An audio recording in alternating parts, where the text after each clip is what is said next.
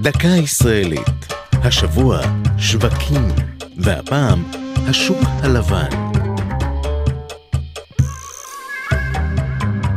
סמוך לשער היבשה במזרח העיר העתיקה בעכו, בין קירות מטויחים בצבע בהיר, משתרע אחד השווקים העתיקים בארץ, השוק הלבן. הקולות, הצבעים והטעמים התעוררו שם כבר במאה ה-18. את מבנה הקבע העומד שם היום בנה מושל עכו דאז, סולימאן פאשה, ב-1817, אחרי שבמקום פרצה שרפה שגבתה את חייהם של עשרה. לאורך המבנה בעל הקירות הלבנים, עשרות דלתות עץ גדולות, תקרה מקומרת וחלונות רחבים המפיצים אור.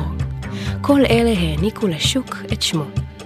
במהלך שלטון האימפריה העות'מאנית היה השוק חשוב גם בגלל מיקומו האסטרטגי, סמוך לנקודת הגישה היבשתית היחידה אז לעיר עכו, המוקפת חומה. בסוף התקופה העות'מאנית נפרצו עוד דרכים אל מחוץ לחומות. הבאים לעיר לא אולצו עוד לעבור דרך השוק הלבן, והוא איבד מחשיבותו.